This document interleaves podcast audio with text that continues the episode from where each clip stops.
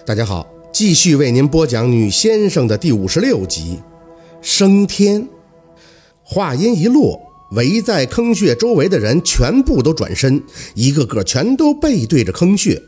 宝四本能的也要跟着转身。家树拉着宝四摇头：“咱们不是外人，不用回避的。”宝四愣愣地看着大哥，只见好大的一块红布忽然跃上了头顶，真的好大，感觉头上的天都被遮住了。背对着他们的村民，一个个高举着胳膊撑着这块巨大的红布。宝四跟大哥就站在红布之下，在透着些微红光的环境里，宝四看见太姥姥那个棺材又被拽了出来，心里一喜，这是要带太姥姥回家了。可还没等他兴奋地开口，就看见那两个抬小棺材的人走了过来，他们把太姥姥从大棺材里隔着盖着的被子抱了出来。然后放到了那个小棺材里，合好了盖子之后，就冲着姥姥凤年开口：“可以了。”凤年一脸悲怆的点头：“入土为安了。”红布顿时撤去，宝四眼前大亮，看着那两个男人抬着小棺材就往山下走，不禁有些着急：“大哥，他们要把太老带到哪儿去呀？”凤年指挥着，让若文还有一部分人留在这里等着。看了宝四一眼，说：“家树，先给四宝送回家。”就急匆匆地去追那两个男人了。家树叹了一口气，看向宝四：“哎，太奶是去火葬场了。刚才做的仪式就是说太奶已经入土了，可是还得火化呀。到时候骨灰盒葬下就可以了。”宝四急了：“去火葬场干啥呀？”家树看着宝四摇头：“你不懂，四宝，正常出殡前就得火化的，能走个形式下土，已经是村长给开后门了。咱们先回家吧，一会儿奶奶就会把太奶的骨灰带回来了。”哎，宝四，你去哪儿啊？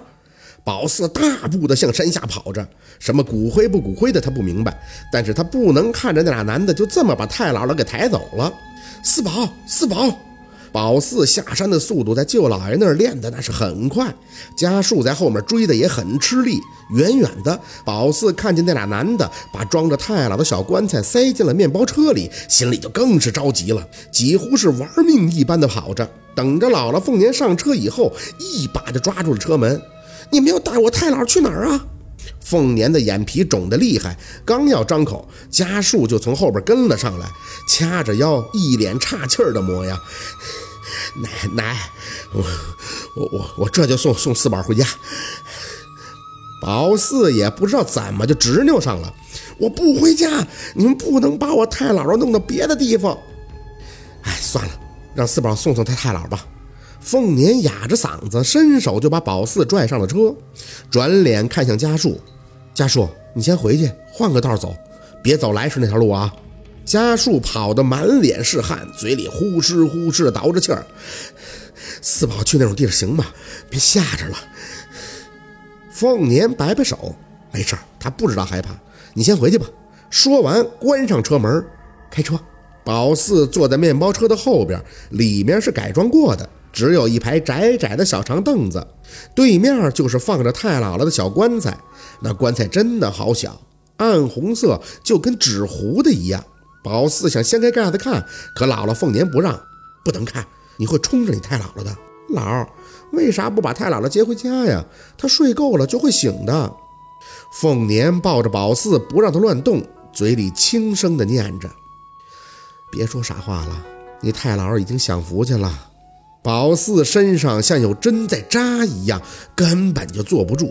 但是，一路姥姥都在死死地抱着他，直到车子开到了县郊，然后减慢车速，开进了一个大门。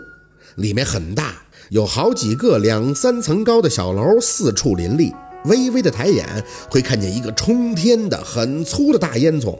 宝四从来没见过那么大的烟囱，仔细看的时候，还会发现烟囱还在冒着烟。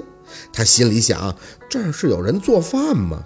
妈，你过来了。我这边都安排好了，正在宝四愣神的功夫，那明月几步就跑了过来。火化师是我弟的朋友，升天的时间按你说的来，炉子也是最好的炉子。凤年拉着宝四的手点了一下头，咱们在哪儿等？是在外边还是可以进去？那明月压了压声，正常是得在外边等着的，但是我弟弟跟他们关系不错，他说可以进去看看，掐点升天嘛，留什么骨灰也可以自己看着弄。宝四不在意他们说什么，只是看着那两个男的又抬着太姥姥的小棺材往那个大烟囱那儿走，有些着急。姥姥，太姥姥被他们抬走了，你看，太姥被他们抬走了。凤年沉了沉气，我得进去，这辈子最后一眼了。那明月抿了抿嘴唇，行，那那四宝呢？四宝得在外边等着吧。姥，快点，他们进去了，他们进去了。宝四都要急死了，腿上不停的使劲儿，要去追那俩男的。这是要把太老弄哪儿去呀？凤年看了宝四一眼，哎，算了，一起进去吧。他太老这辈子最喜欢的就是他，让他也送送吧。那明月嗯了一声，那咱走吧，等一会儿就是咱们了。宝四不明白什么程序不程序，这看不着太姥，给他急得就像热锅上的蚂蚁似的。好不容易等姥姥把他领进了一个屋子，头一个感觉那就是热，还有一股形容不出的怪味儿。不过他心却放了放，因为太姥板板正正地躺在一个长长的垫板上，头冲着一个四方闭合的口。宝四不知道那口是干啥的，只是一看见太姥就欢喜地跑了过去。太姥姥，凤年鼻音很重的跟在宝四身边。四宝，你摸摸你太姥的手。宝四哎了一声就摸了上去，有些凉，但跟这屋子的热度比起来，凉却让他感觉很舒服。正摸着，一个脸色黝黑的男人跟在那明月的身后走了进来。大姨，您节哀呀，这生老病死是自然规律，别太难过了。凤年紧着腮帮子点头，哎，麻烦你了，您见外了。我跟月姐的弟弟是把兄弟呢。男人说着，看了一眼墙上电子钟，十一点五十八升天是吧？凤年点头，是辛苦了，没事儿，就是这小孩儿您。凤年摆摆手，咱家这孩子没事儿，到点了你正常做就行。男人答应了一声，似乎在等着时间。宝四不管他们，细细地摸着太姥姥的手，还打开太姥姥脸上盖着的薄被看了一眼。他像是在睡觉，嘴角微微的牵着，看着很慈祥。太姥，你醒醒吧，我想你了，我想你给我讲故事呢。宝四嘴里轻轻地念叨着，听见男人在后边开口：“大姨，时间到了，你让小孩往后靠靠，热。”凤年上来拉住宝四的手。四宝过来，你太姥要升天了。宝四想说他还没跟太姥亲够呢，凤年拉着他手，不容分说的就后退了几步。下一秒，见那男人大喊了一声：“升天了！”随后按了一下按钮，太姥姥头顶的四方口忽然的打开，火光腾的跃起，太姥姥身下的垫板也呼的一下把老太太推进了火堆里。宝四瞪大眼，胸膛仿佛被人重重的杵了一拳，一种从未有过的感觉喷涌而出，直冲头顶。啊！身体里承受不住这种感觉，大声的咆哮。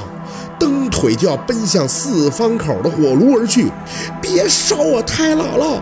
别烧我太姥姥啊！好，今天的故事就到这里了，感谢您的收听。喜欢听白好故事更加精彩，我们明天见。